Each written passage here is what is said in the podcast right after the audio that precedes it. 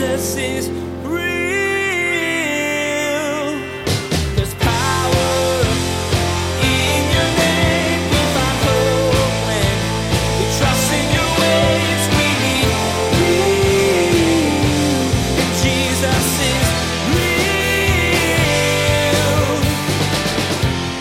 saying, Look, if I'm going to know God the Father, I'm in. I want an experience of God the Father. Show me the money, so to speak. That's what he says. And what Jesus says now is unbelievable. He says, Jesus said to him, Have I been with you so long? Verse 9. And yet you have not known me, Philip? He who has seen me has seen the Father. So how can you say, Show us the Father? More than once, the disciples in the Bible just didn't quite get it. They'd been told who Jesus was and they'd seen him do great things, but the dots just didn't connect. It's easy to fault the disciples for their lack of understanding, but Pastor Daniel will remind you today that it's not that uncommon now either. It's easy to miss the true Jesus when you're only looking for the characteristics you like. Jesus is God, and He is the only way to heaven. Now, here's Pastor Daniel in John chapter 14 as he continues his message I am the way, the truth, and the life.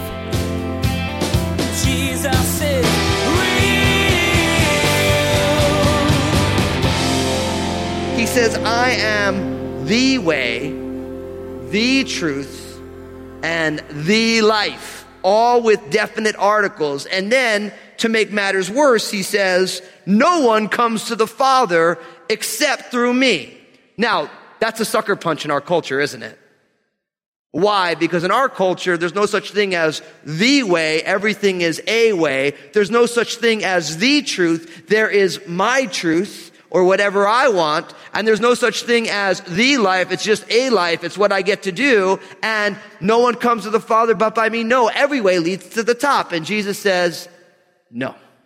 Jesus looks at our culture in our love of pluralism and relativism, that everyone can choose their own spiritual adventure and get whatever outcome we want. And Jesus says flat out, no. Now, Jesus says no because he is the way. That's why. He's saying, look, this is the only way. And it's interesting that the early church, if you read the book of Acts, was called the way. It wasn't called Christianity. It was called the way. Now, of course, we don't really use that anymore because throughout time there's been some cults that use the term the way for their cult and now it's a little squirrely in some people's hearts and minds. But Jesus is the way. We don't know the way. I'm the way. See, the way is not a religion, it's a person. The, the way to the Father is through a person, not a set of rules that you keep, not learning a special handshake or a special way to pray. It is a person and that person's name is Jesus. And the reason Jesus is the way is because Jesus is the truth the genuine article, the real deal. He is the only one who can say, this is the truth.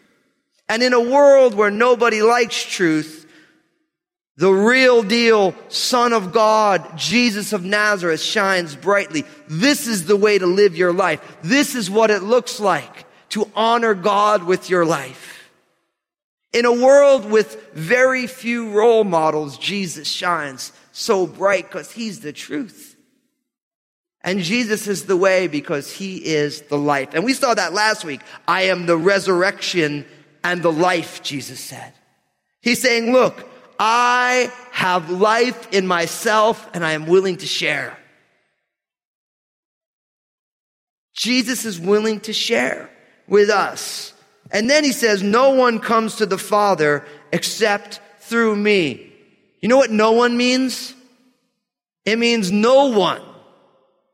That's what it means. It doesn't mean no one unless you want to be a Buddhist or unless you want to be a Muslim or unless you want to be whatever it is that you want to call yourself. You want to worship at the church of the flying spaghetti monster or whatever. No one means no one except through me. And that is why for 2,000 years, since Jesus uttered these words, the people of God are unashamed to say, look, you may not like it, but Jesus said, no one comes to the Father but through me. Now, some people would say, well, that's just why I don't want to believe in Jesus, Fusco. Like, I mean, snap, I'm done with that. You know, I don't want to believe in Jesus because why would I want to believe if there's only one way? Because that one way laid down his life for you.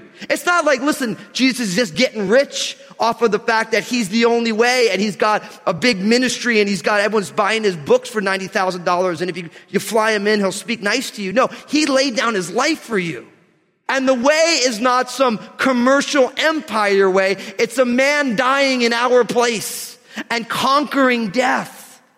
And the reason there's no other way is because the only way into the presence of God is through the person and work of Jesus Christ who died for you. And I'm here to tell you that's where the rubber meets the road.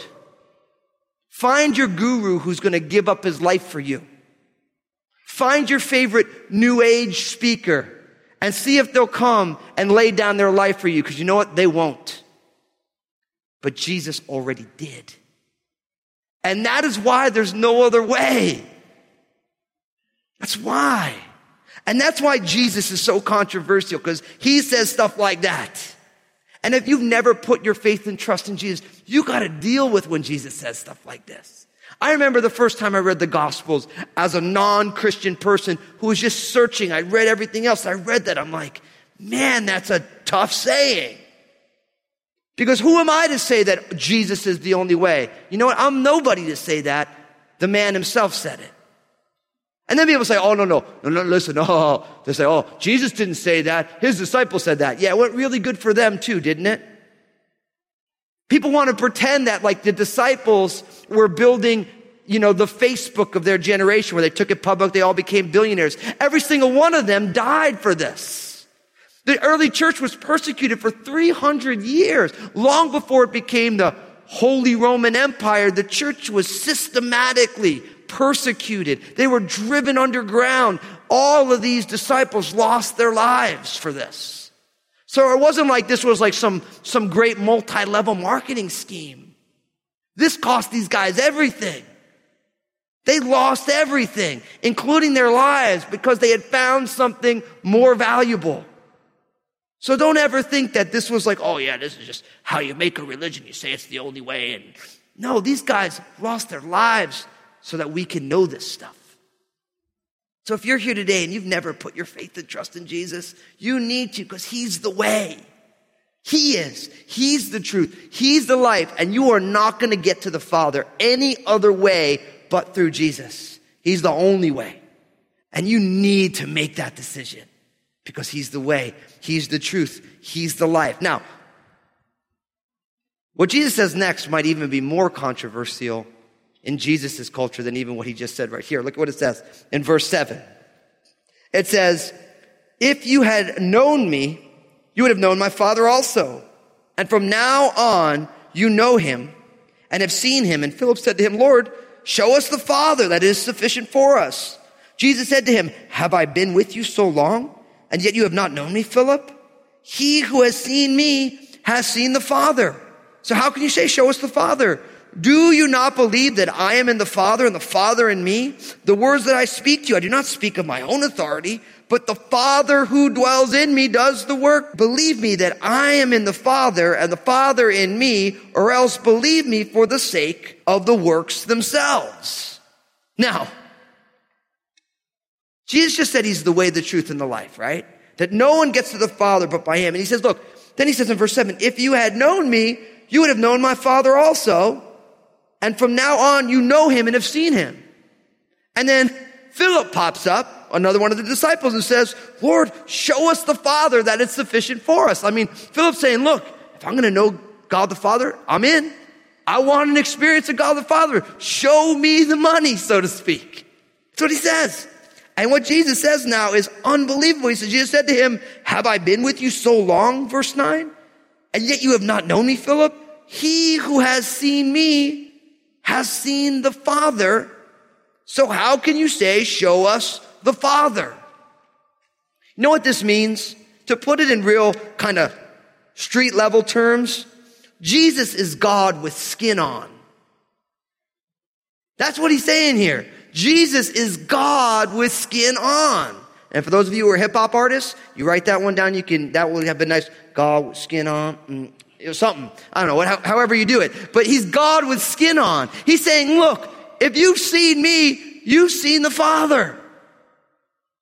Now, in Jesus' day, because the Jewish people were the only people who believed in one God, the true and living God, Yahweh. When Jesus says this, this would have been a sucker punch to their culture. Because he's saying, you know, Yahweh, who you worship, the only God, well, that's me.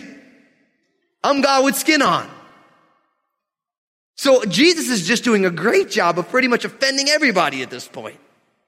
And what's amazing is, is the fact that Jesus is saying that he is God in living flesh has been and still is a very controversial reality. But the apostle Paul, a Pharisee of the Pharisees, a very well educated Jewish man who would never have believed in multiple gods, says almost the exact same thing in the book of Colossians. I'm going to read you two different verses, Colossians 1:15 and then chapter 2 verse 9. Colossians 1:15, he is the image of the invisible God, the firstborn over all creation.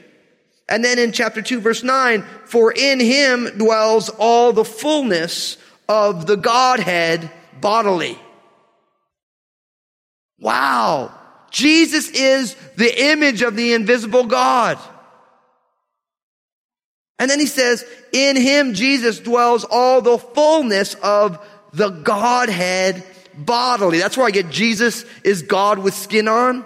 In him dwells the fullness of the Godhead bodily. The apostle Paul just didn't have my great linguistic skills. No, I'm just kidding. But that's exactly what Jesus is saying. He's like, look, you want to see God? You've seen him. I am what God looks like with skin on. The way that I live, the way that I present myself. This is what God in human form looks and acts like. Now, I don't know about you, but that's a pretty profound statement, isn't it? He's saying, if you watch the way that I live, this is the way God lives and moves in human form. All of this is powerful. Look what he says in verse 10. Do you believe that I am in the Father and the Father is in me? Do you believe that, my friends? Do you believe that Jesus is God with skin on? Notice what he says. The words, this is in the middle of verse 10, that I speak to you, I do not speak of my own authority, but the Father who dwells in me does the work. I mean, Jesus is not messing around here. Believe me that I am in the Father and the Father in me, or else believe me for the sake of the works themselves. He's like, look, if you don't believe that I and my Father are one, if you don't believe that I'm God with skin on, then at least look at what I'm doing. Look at who I am, how I'm living. Look at all these things that I'm doing. That means something. See, the fruit of the life of Jesus teaches us who he is. We saw Jesus raise the dead. We see Jesus healing all sorts of people. We see Jesus schooling religious scholars with profound biblical insight. Everything about his life testifies of who he is. So Jesus can say, I'm the way, the truth, and the life because he's saying, I'm God with skin on. Now, look at what happens from there.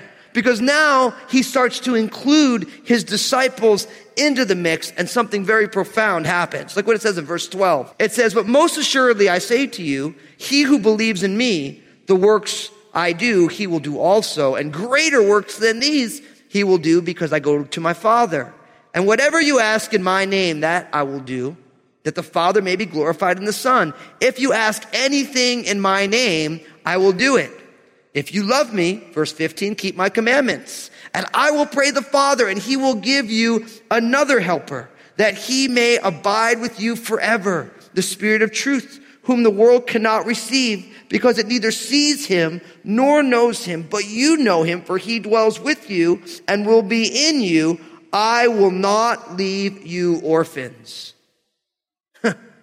now, I'm going to take this whole section again and I'm going to break it down. What this teaches us is that the Spirit brings greater works. The Spirit brings greater works. Now, verse 12 is powerful for us. It's powerful for us because he says, most assuredly I say to you. Now, what does Jesus mean when he says, most assuredly I say to you? He means listen up, right? Every time we see that, Jesus is saying, focus. I'm going to tell you something important. He says, most assuredly I say to you, he who believes in me, the works that I do, he will do also. And greater works than these, he will do because I go to my Father. Now, I don't know about you, but that's a crazy statement, isn't it?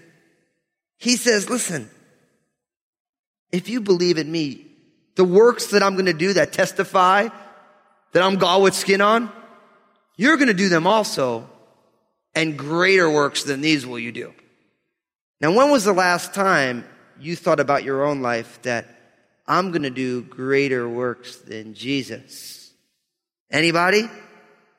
No. Well, you should, because that's exactly what Jesus said. Jesus said that we're going to do greater works, and now he says it's going to happen through prayer, and ultimately it's going to happen through the Holy Spirit. This is why I say the Spirit brings greater works. Because he goes on to say, I will pray to the Father, and he will give you another helper that he may, that he may abide with you forever, the Spirit of truth, whom the world cannot receive because it neither sees him nor knows him, but you know him, for he dwells with you and he will be in you. See, these works that we're going to do, they come from the Holy Spirit who is going to dwell in us just the way Jesus is in the Father and the Father is in Jesus. The Father and Jesus indwell us through the Holy Spirit.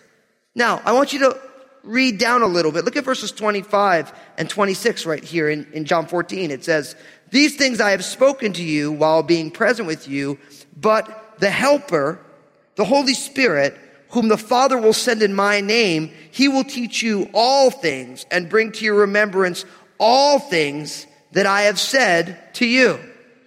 So the Spirit brings greater works through a couple of means. First, He is the Spirit of truth. Who's the truth? Jesus. And now you get the Spirit of truth. That's in verse 17. And notice, He is going to dwell with you and will be in you. That's what it says in verse 17. So these greater works that the Spirit brings comes because just as Jesus is the truth, now the Spirit of truth dwells with us and is in us.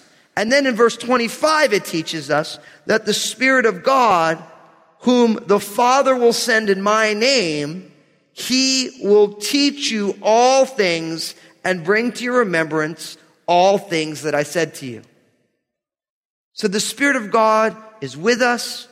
He's in us and he teaches us and he brings to our remembrance all the things that Jesus taught us. This is how the greater works happen. Because God doesn't say, listen, okay, believe in me and good luck. He doesn't do that. He says, listen, I want you to believe in me and you're going to do greater works and I'm going to give you the third person of the Trinity, God the Spirit, and He is going to come He's going to indwell you just the way the Father and the Son are one and united. Now through the ministry of the Holy Spirit, everybody who puts their faith and trust in Jesus, now the Spirit will be with you, in you, the truth abides in you and teaches you internally and reminds us of all the things that Jesus said. That's straight up really cool, isn't it? You and I, because of our belief in Jesus, now have the third person of the Trinity living within us, pulling out the truth out of our, the depths of our being, reminding us internally of what the teachings of Jesus are and who we are. And because of these things, Jesus says, greater work than these he will do because I go to the Father. So what's this greater work? Do you ever wonder what that means? I think the greater work has a lot to do with Matthew chapter 11 verse 11. Listen to what the, listen to what Jesus says. He says, Assuredly I say to you, among those born of women, there has not risen one greater than John the Baptist, but he who is least in the kingdom is greater than he. Now, you hear what Jesus is saying? Jesus is saying, John the Baptist was the greatest man who ever lived, who was born of women, John the Baptist. But he who is least in the kingdom of heaven is greater than him. It's a crazy statement, right? See, what Jesus is saying is that the reason the least in God's kingdom is greater than the greatest man who ever lived is because John's ministry began and ended before Jesus died on the cross and rose again and ascended to heaven and poured out his spirit. See, John the Baptist was the greatest of the Old Testament prophets, the absolute greatest. There was no man greater than John the Baptist. Jesus saying, listen, but the least person in my kingdom, the last one in line, the lowest on the totem pole, so to speak, is greater than the greatest men who ever lived before. Why? Because they're going to live in the fullness of the kingdom. The fullness of the reality that Jesus has lived a perfect life. He did die on a cross. He did rise again and he ascended into heaven. And because Jesus goes to the Father and he ascends to heaven, then the Spirit proceeds from the Father and the Son. How many of you remember that old, the Apostles' Creed? The Spirit proceeding from the Father and the Son. That comes right out of John chapter 14. The Father will send him in what? In my name. All through this section, Jesus talks about, and you will and whatever, verse 13, you ask in my name, I will do, that the Father may be glorified in the Son. If you ask anything in my name, I will do it. And then we hear a little bit later, who the Father will send in my name. Now, what does it mean? Does it mean that Jesus' name, J E S U S, or maybe you got a little like Hebrew leaning, so you want to call him Yeshua, if you say it the right way, or, you know, if you, it's like Jesus is like the magic the magic name that, like, whatever coin, if you have the magic coin, you put in any vending machine, you always get something out. Some people think about it that way. In the Bible, the name has nothing to do with the letters. The name denotes an entire nature. As I like to say, if I say Daniel Fusco, nobody thinks or shouldn't think, oh, D A N I E L F U S C O. If you say someone says Daniel Fusco, hopefully you think, oh, He's that hairy guy at Crossroads, and maybe you feel a little warm and fuzzy on the inside. Jesus is real. Who is Jesus to you? Do you think of him more as a vending machine? If you put in the right amount of effort, he'll just give you what you want? Or is he your Lord and Savior, the only way to heaven? Today, Pastor Daniel wanted you to think about this and really examine who you say Jesus is. It's important not just to your eternal dwelling place, but to your life right here and right now. Jesus can change your life today. Hey, everybody, Pastor Daniel here. Thanks for joining me on Jesus is Real Radio. I realize that not all of you who listen are followers of Jesus. But I actually believe that there are many of you right now, as you've been listening, you're saying, I want to put my faith and trust in Jesus. I want his death and resurrection to be applied to my life. And if that's you, I want you to pray this prayer with me, which is just saying thank you to Jesus for saving you. Let's go ahead. Repeat this prayer after me. Say, Jesus, I give you my life. Thank you for saving me. I believe in you, your life, your death on the cross, and your resurrection. Forgive me of my sins. Fill me with your Holy Spirit. And I ask it in Jesus' name. Amen. If you just prayed that prayer, I'm so stoked for you. And I want to get some more resources into your hands to help you continue this journey. So pull out your mobile phone, text the word SAVED, S A V E D, to 51400 51400, and we'll get some resources into your hands. Now, don't go anywhere. Some folks from my team want to share some amazing things with you. Thanks, Daniel. Again, if you just prayed that prayer with Pastor Daniel, take out your cell phone and text the word SAVED, S A V E D, to 51400. We'd love to get some resources into your hands, and the Crossroads team wants to connect with you. Place a marker in your Bibles and join us next time as Pastor Daniel discusses the concept and power of the Trinity God the Father, God the Son, and God the Holy Spirit. Each member is equal and powerful and has different roles to play in your life.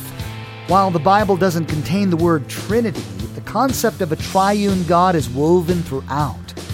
Pastor Daniel will tell you more, so be sure to tune in next time. Well, that's all the time we have for today's broadcast. On behalf of Pastor Daniel and the entire production team, we invite you to join us again for the next edition of Jesus is Real Radio.